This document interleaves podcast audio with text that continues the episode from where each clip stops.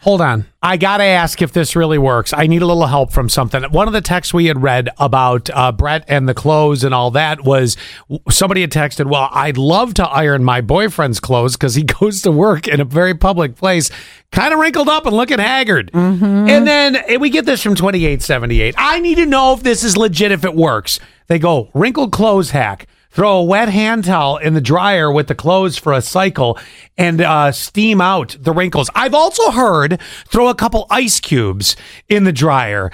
Does it really work? Is it like using an iron? Because I have a couple shirts that I need pressed before uh, I have an appointment next week, and I flip and hate ironing. Now, uh, the hack does work with the dish towel. The ice cubes, I don't Really? know. The- yes. you've done this? I, I do it every time I need to get wrinkles out. But if you want your shirt to be pristine and crisp, Then you have to iron. right. But if you're Yeah. wanting to get the wrinkles out where it, it could be like a good flow, then it's fine. It honestly, hands down works. And speaking of, I'm about to say the most manipulative thing I probably have ever said in my life. I don't know. You've said a lot over the years. I mean, look at what you've done to me. I'm damaged 9150, I know, verbally, I beat him up every, morning. every day. 9151 said maybe she is just trying to make his morning easier so he's not rushed. He can have a cup of coffee, breakfast, etc. instead of wasting 10 to 15 to get dressed.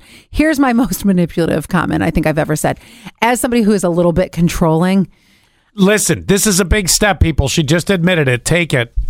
I'm just trying to do what's better for you.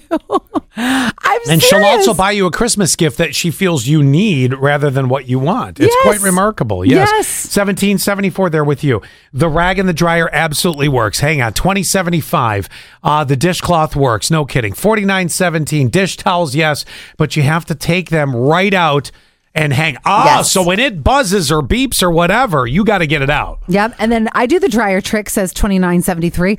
My favorite trick.